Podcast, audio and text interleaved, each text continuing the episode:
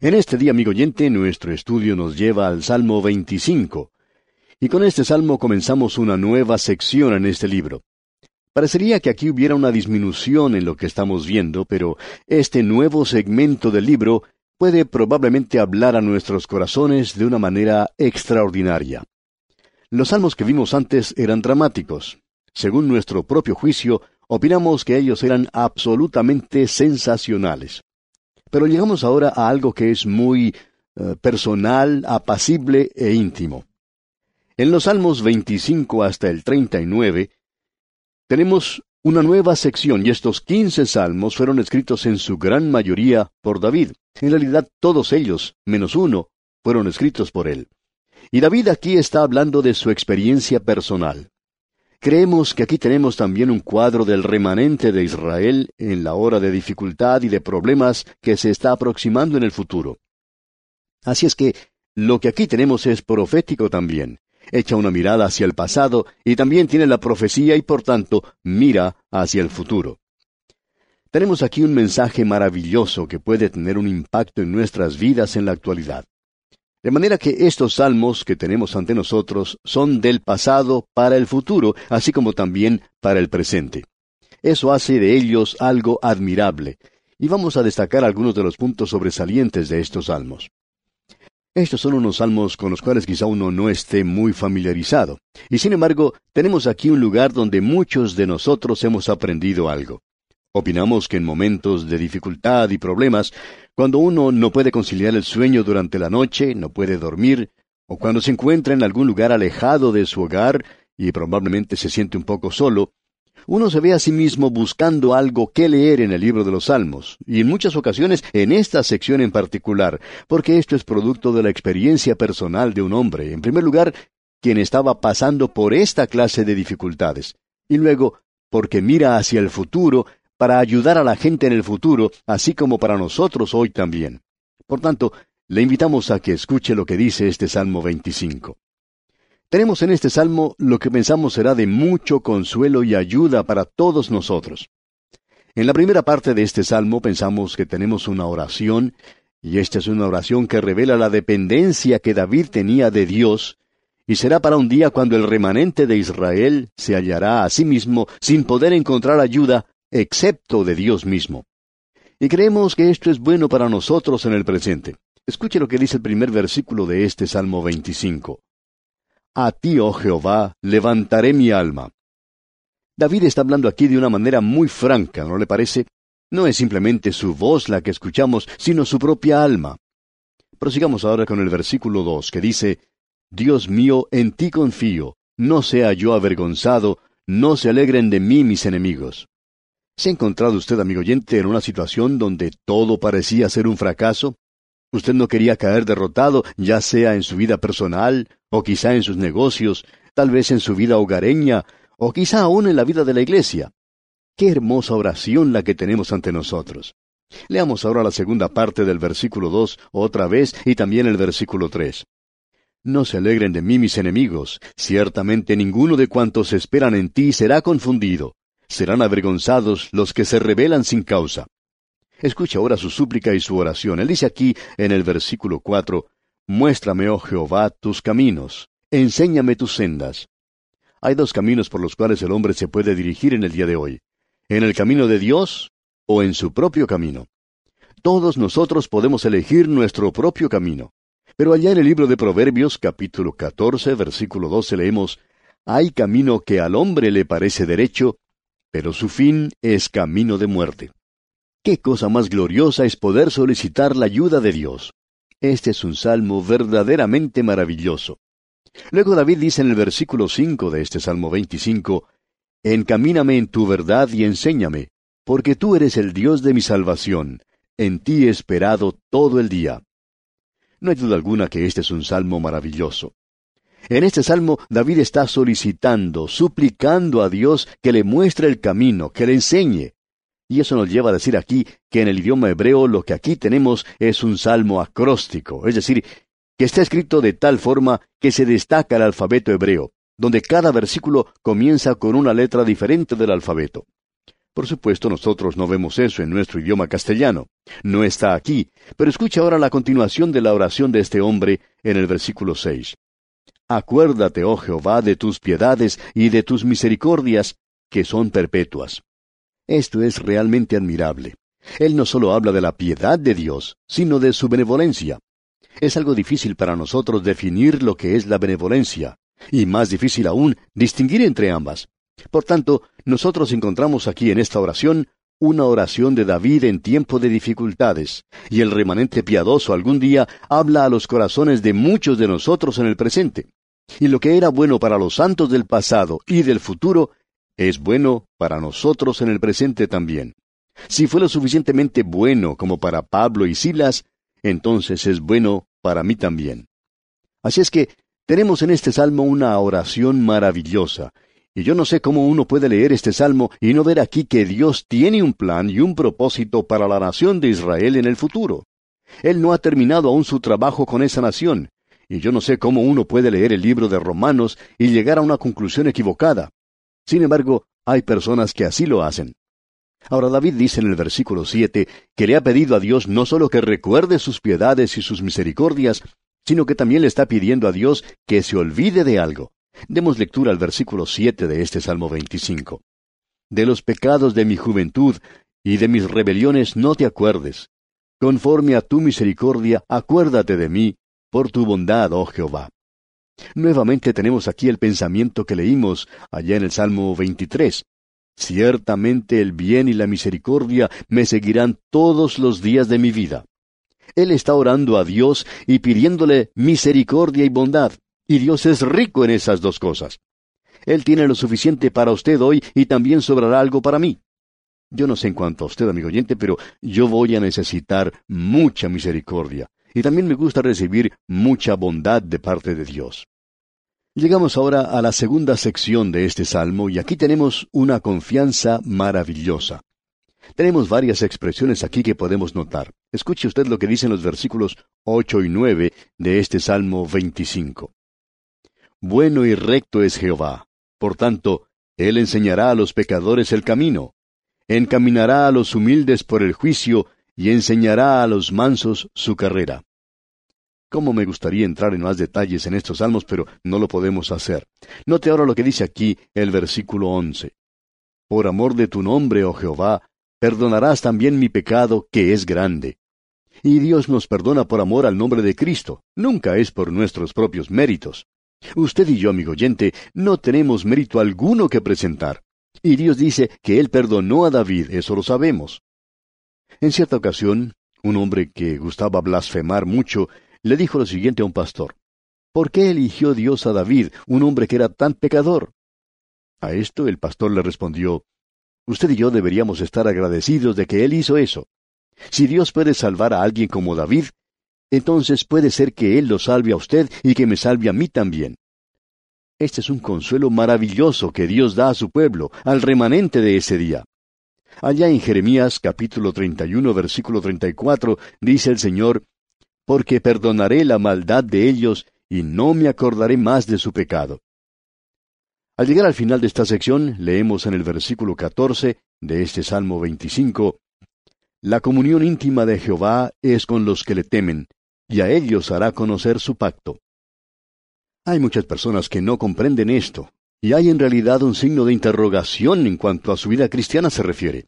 No comprenden este versículo de la Escritura. Ellos no comprenden por qué Dios hace esto y no comprenden que es algo que se está revelando a sí mismo. Nosotros siempre nos encontramos con dudas o haciendo preguntas, porque la comunión íntima de Jehová es con los que le temen. Si nosotros estamos andando con Él hoy, vamos a darnos cuenta muchas veces que no necesitamos hacer preguntas, simplemente ponemos nuestra mano en su mano y caminamos con Él. Muchos de nosotros deberíamos olvidarnos de hacer tantas preguntas y simplemente dejar que Él tome nuestra mano en la suya y nos permita caminar con Él y así andar junto a Él. Ahora, al llegar a esta última sección, comenzando con el versículo 15, nos vemos enfrentados nuevamente con los problemas que vendrán en el futuro para este pueblo. David tuvo sus momentos de angustia y también los tenemos nosotros. Pero eso es muy poco o nada si los comparamos con lo que viene en el futuro. Notemos lo que dicen aquí los versículos 15 al 17 de este Salmo 25. Mis ojos están siempre hacia Jehová, porque Él sacará mis pies de la red. Mírame y ten misericordia de mí, porque estoy solo y afligido. Las angustias de mi corazón se han aumentado. Sácame de mis congojas. ¿Qué oración que será esta para el remanente, podemos decir de paso, durante el tiempo, los momentos de angustia que se aproximan? También es una buena oración para usted y para mí hoy, amigo oyente, si nos encontramos en dificultades.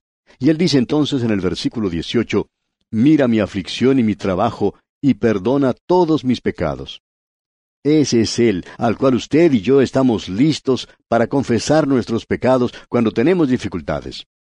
Ahora los versículos 19 al 22 dicen, Mira mis enemigos cómo se han multiplicado, y con odio violento me aborrecen. Guarda mi alma y líbrame, no sea yo avergonzado, porque en ti confié. Integridad y rectitud me guarden, porque en ti he esperado. Redime, oh Dios, a Israel de todas sus angustias. ¡Qué oración! ¡Qué oración más gloriosa es esta! Primordialmente es para la nación de Israel y es para ese día de dificultad y de angustia que se está aproximando sobre este mundo. Y muchos de los santos de Dios que tienen problemas en el presente en este mundo encuentran ellos que es maravilloso poder decir, Líbranos, oh Dios, de todas nuestras angustias.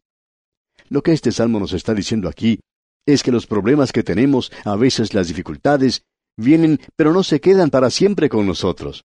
Eso es lo que leemos aquí. Redime, oh Dios, a Israel de todas sus angustias. Y nosotros, por cierto, que podemos hacer esa oración por nosotros mismos, y estamos seguros que podemos comprender que la interpretación primordial es para la nación de Israel. Llegamos ahora al Salmo 26. David estaba confesando sus pecados en el Salmo anterior, y David era un gran pecador. Pero en este Salmo, él está hablando de su rectitud, y eso es algo que David tenía y que tenemos nosotros en la actualidad. Yo no estoy seguro que usted la tenga, pero yo tengo perfecta rectitud. Se me dice que el Señor Jesucristo fue hecho mi justicia como mi redención. O sea que yo estoy completo en Él, estoy aceptado en el amado. Y eso es lo que quiere decir el orar en su nombre. Es el presentar su palabra, su mérito y quién es Él. Notemos ahora los primeros dos versículos de este Salmo 26. Júzgame, oh Jehová, porque yo en mi integridad he andado. He confiado asimismo en Jehová sin titubear. Escudriñame, oh Jehová, y pruébame, examina mis íntimos pensamientos y mi corazón. Este es otro salmo maravilloso. Este es un salmo que nos habla del andar de David, en realidad nos habla del pecado de David. Cabe destacar aquí que David no vivía en el pecado. Él fue a Babilonia y el rey de Babilonia vivía en un pecado similar al que había cometido David antes. El rey de Babilonia cometía ese pecado todos los días, pero David no vivía así. Fue algo terrible en la vida de David, y esa es la razón por la cual se destaca tanto, como si fuera una mancha negra sobre la nieve, porque el resto de la vida de David se destaca mucho, pues él llegó a ser un ejemplo para la nación de Israel, para los reyes, y todos los reyes que le siguieron a él fueron observados según esa norma. El rey de turno o andaba en los pasos de su padre David, o no andaba bien. Si así lo hacía, él era aceptado. Y en este salmo, digamos de paso, creemos que nos hace recordar mucho del primer salmo. Volvamos nuevamente al primer versículo de este Salmo 26 que dice, Júzgame, oh Jehová, porque yo en mi integridad he andado. He confiado asimismo en Jehová sin titubear. Eso es fe en el Señor. No que David era fuerte en sí mismo, pues él sabía que no lo era. Pero él sabía que cuando confiaba en el Señor, el Señor lo iba a sostener.